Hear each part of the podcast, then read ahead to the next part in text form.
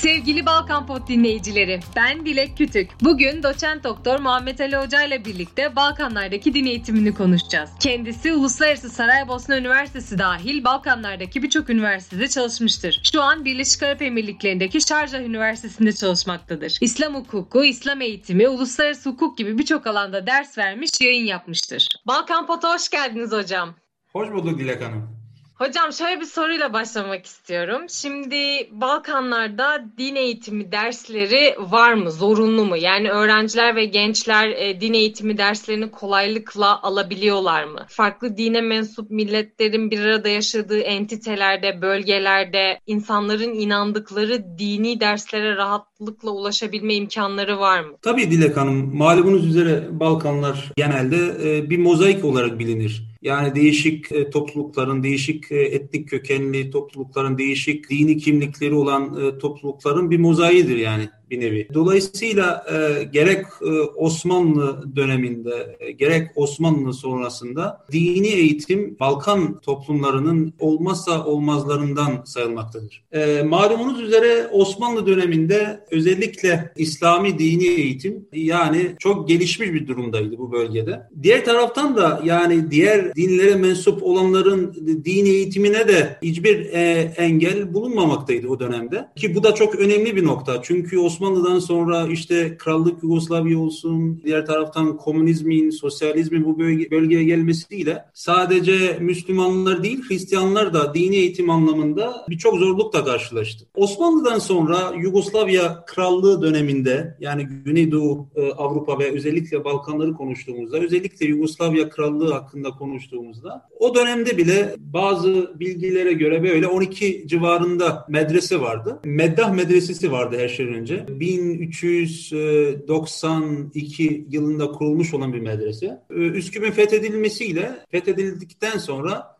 e, Meddah Medresesi kuruluyor. E, zaten e, Üsküp'ü fetheden paşa Yiğit Paşa. Onun da bir nevi manevi lideri Meddah Baba adında Meddah, Şeyh Meddah yani. E, ona hürmeten Meddah Medresesini kuruyor. Zaten o medrese yüzyıllardır Balkanların en önemli medreseleri arasında e, sayılmaktaydı. E, Yugoslavya Krallığı zamanında bile Ataullah Kurtiş Efendi yönetiminde yeniden aktif e, duruma e, dönüştü. Birçok katkıları oldu dini eğitim anlamında. Sadece sadece Makedonya'ya değil Yugoslavya'nın diğer bölgelerine de birçok katkısı oldu pozitif anlamda. Ondan başka e, İsa Bey Medresesi var. O da e, Balkan coğrafyasının en önemli medreselerinden biri, biri sayılmaktadır. Hüsrev Bey Medresesi, Saraybosna merkezli Hüsrev Bey Medresesi. Bütün bu medreseler kendi alanlarında yüzyıllardır dinler arası toleransın artmasında, Hristiyanlar, Yahudiler, Müslümanlar arası ilişkilerin gelişmesinde e, çok pozitif rolleri oldu. Yugoslavya Krallığından sonra işte sosyalist e, Yugoslavya e, Federasyon e, Devleti'nde o dönemde e, her ne kadar kısıtlamalar olsa bile gerek e, Hüsrev e, Bey Medresesi, gerek e, Priştine'deki Alaeddin Medresesi, gerek Üsküp'teki İsa Bey Medresesi 80'lerin ortasında işte faaliyetlerini devam ettiler. Onun dışında işte 90'ların e, başında bu bölgelerde e, İslami Bilimler Fakülteleri de kurulmaya başladı. Tabii bunların arasında en kıdemlisi olan Saraybosna İlahiyat Fakültesi. E, onun dışında işte Üsküp İslami Bilimler Fakültesi, Priştine İslami Bilimler Fakültesi. Bunlar da 90'lı yıllarda kurulmaya başladı ve bu bölgenin insanına birçok katkıda bulunmuş oldu dini eğitimin gelişmesi anlamında. 2000'li yıllardan itibaren bu bölgede e, işte demokratik sistemin kurulmasıyla beraber zaten 90'lı e, yıllar 90'lardan itibaren bu sistem kurulmuştu. 2000'li yıllardan itibaren artık e, dini eğitimin işte devlet okullarında da e, verilmesi meselesi tartışılmaya başladı. Nitekim işte Makedonya örneği olsun, işte Bosna Hersek örneği olsun, e, buna benzer örneklerde e, dini eğitim zaten e, devlet okullarında da ver, verilmeye başladı. Makedonya örneğinde her ne kadar dini eğitim birçok kez işte ana e, yasa mahkemesi tarafından yapılan başvurular üzerine engellenmeye çalışılsa da uygulamada bu dini eğitim verilmektedir. Yani genelde de başarılı sayıldığını ifade etmek isterim o anlamda. E, Kosova örneği var mesela. Kosova örneğinde e, devlet okullarında dini eğitimin verilmesine e, izin yok mesela. Çünkü bu eğitimin Kosova'nın laiklik düzenine aykırı olacağını ifade ediyor oradaki siyasiler, siyasi temsilciler. Arnavutluk e, meselesine gelince oradaki durum biraz değişik. Yani oradaki komünizm komünizm e, e, bildiğiniz üzere Soğuk Savaş dönemi süresince çok katı bir komünizm sistemi uygulan, uygulanmıştı o ülkede. Dolayısıyla Yugoslavya bölgesinde bulunan medreseler işte medrese eğitimi olsun, mektep eğitimi olsun, camilerde verilen din eğitimi olsun bu ve buna benzer faaliyetler yoktu Arnavutluk'ta. Arnavutluk'taki ki 90'lardan e, itibaren e, Arnavutluk'ta medreseler yeniden açılmaya başladı. Uzun bir süreden sonra 40-50 senelik katı bir komünizm e, sisteminin uygulanmasından sonra 90'ların itibaren medreseler yeniden açılmaya başladı. Ancak şöyle bir fark var. Makedonya, Kosova, Bosna bir taraftan bir de Arnavutluk arasında şöyle bir e, şöyle bir fark var. Ee, Arnavutluk'taki medreseler genelde işte dıştan yani Arnavutluk dışından olan değişik ideolojilerin etkisinde kaldı. Çünkü Arnavutluk'taki İslami Birlik, İslam Birliği Kurumu e, işte Makedonya'daki veya Bosna'daki veya Kosova'daki İslam Birliği Kurumu gibi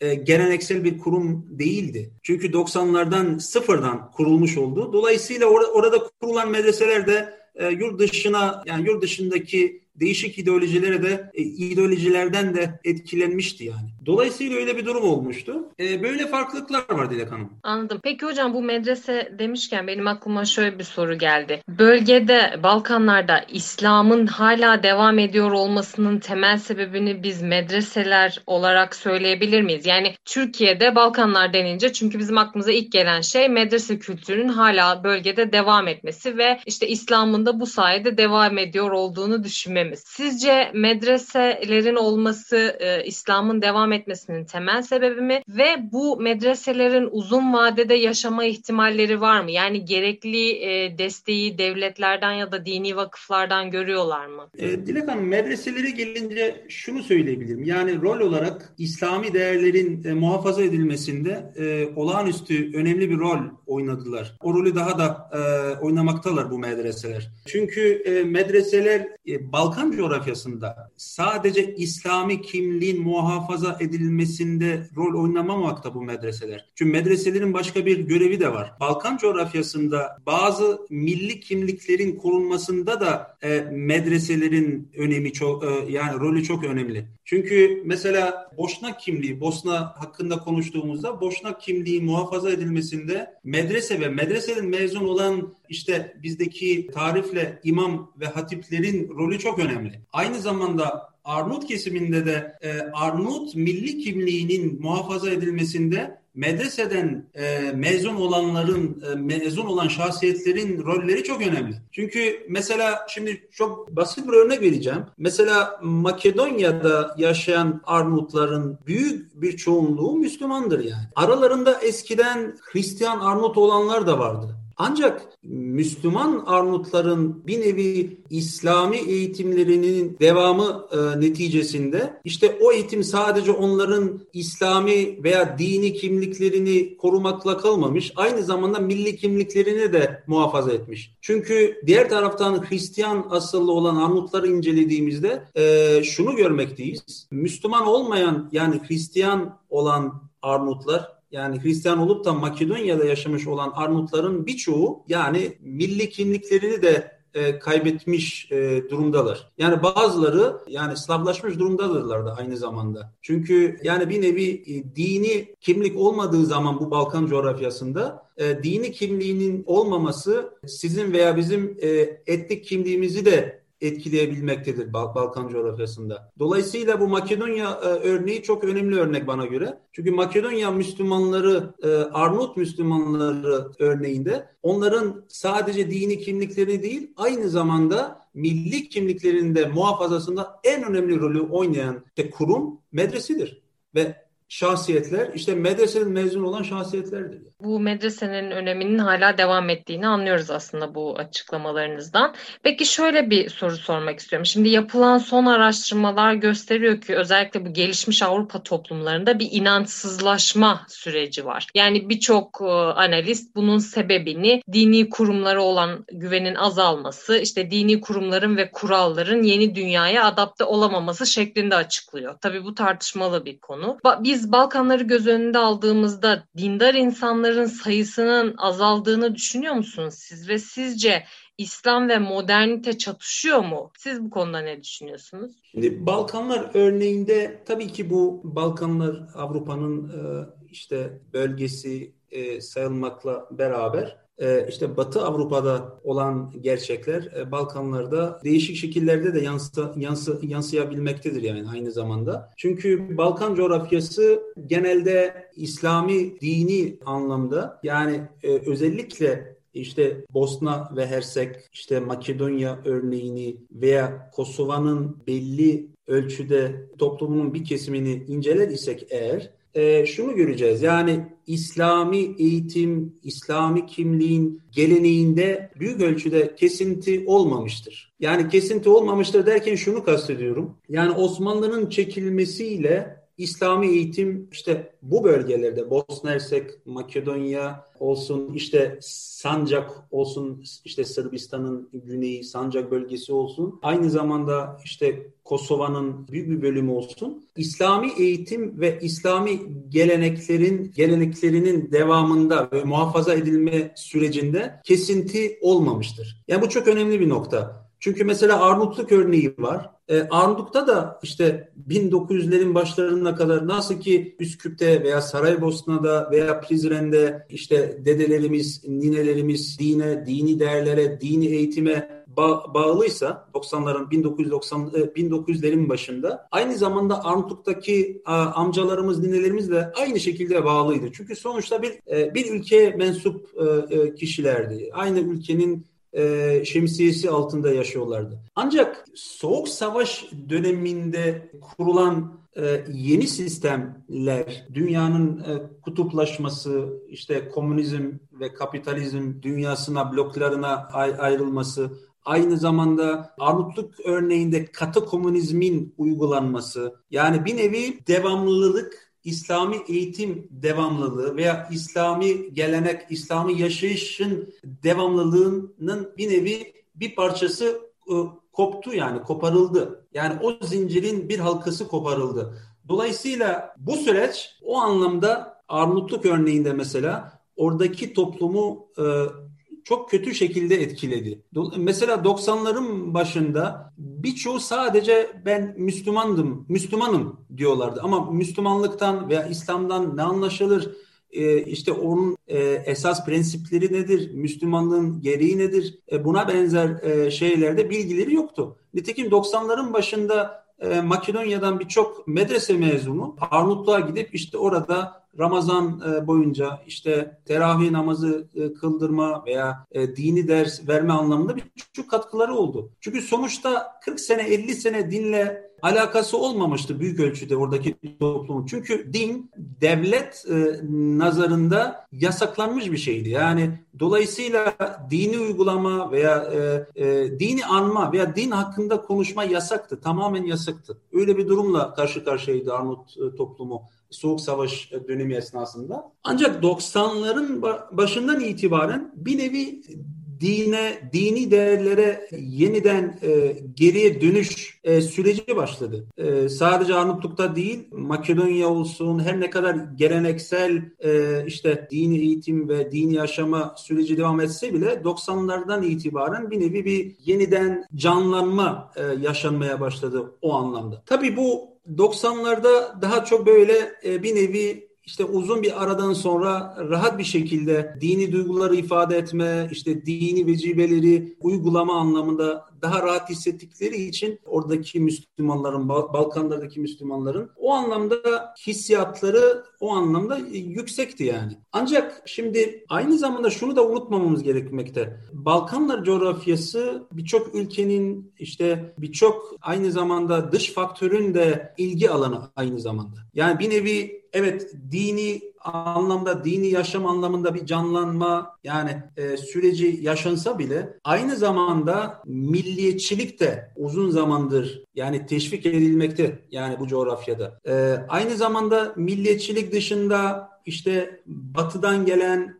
yeni ideolojiler, ateistlik dahil e, veya işte buradaki Müslüman topluma yabancı olan e, değişik değerler e, bir nevi işte Batı Avrupa'ya entegre olma sürecinde bir nevi bu değerler yani bu yeni yeni realiteye alışma yani veya uyum sağlama süreci de başlamış durumda aynı zamanda. Yani e, bir taraftan dini canlanma, canlandırılma, aynı zamandan e, diğer taraftan milliyetçilik, diğer taraftan Avrupa Birliği entegrasyon sürecinde işte Avrupa Birliği'ne üye olma sürecinde yani bu bölge, bu halka, e, işte bu Müslüman topluluğa yabancı olan bazı yeni tırnak içinde değerlere de alışma, uyum sağlama süreci. Yani bütün bu değişik bu ortamda işte Müslüman e, Müslümanlar, Balkanlardaki Müslümanlar yani bu anlamda değişik zorluklarla karşılaşmış durumdalar yani. Aynı zamanda şunu da unutmamız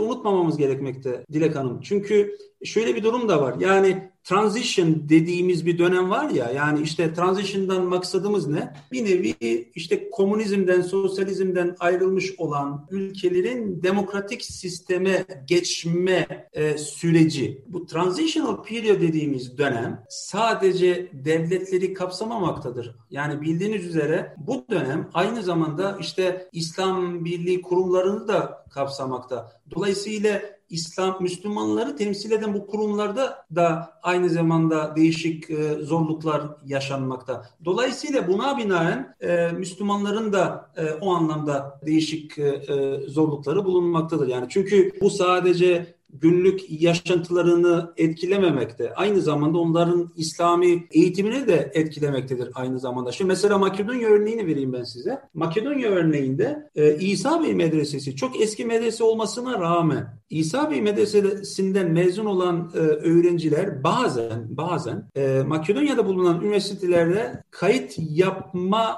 e, durumu, kayıt yapma süreci engellerle karşılaşabiliyor bazen. Çünkü tamam İsa Bey Medresesi var diyor oradaki yetkililer ama e, işte İsa Bey Medresesi Eğitim Bakanlığı tarafından tamamen kabul edilmemiş bir medrese. Yani bir nevi keyfi uygulamalar oluyor. Anlatabiliyor muyum?